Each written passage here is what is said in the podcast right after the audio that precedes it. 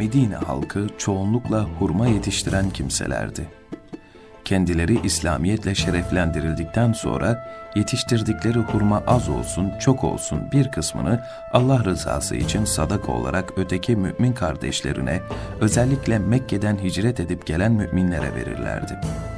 Hele Peygamber aleyhisselamın mescidinin sofasında yaşayan ve dünya işleriyle pek meşgul olmayıp Resulullah'ın sohbet halkasından hiç ayrılmayan bir grup vardı ki, onların geçimleri tamamıyla bu sadakalara bağlıydı.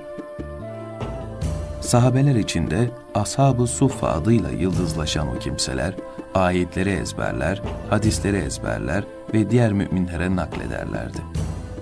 Resulullah'a sorular sorar, onun mübarek dilinden dökülen her bir kelimeyi hem kendileri için hem de başkalarına aktarabilmek için nakşeder gibi ruhlarına, kalplerine ve akıllarına yazarlardı.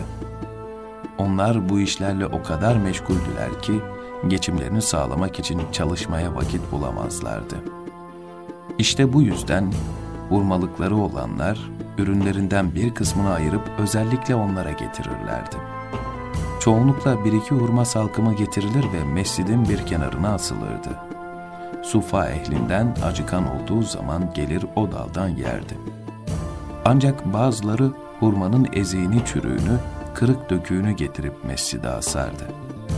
Cenab-ı Hak hem onlara hem de kıyamete kadar sadaka verip hayır yapmak isteyen müminlere ihtar ve ölçü olarak şu ayeti vahyetti.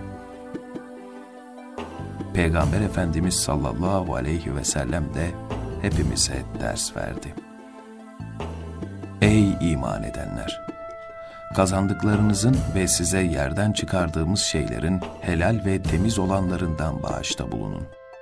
Kendinizin ancak göz yumarak alabileceğiniz kötü şeylerle hayır yapmaya kalkmayın. Şunu bilin ki Allah'ın kimseye ve hiçbir şeye ihtiyacı yoktur. O her türlü övgüye layık olandır.''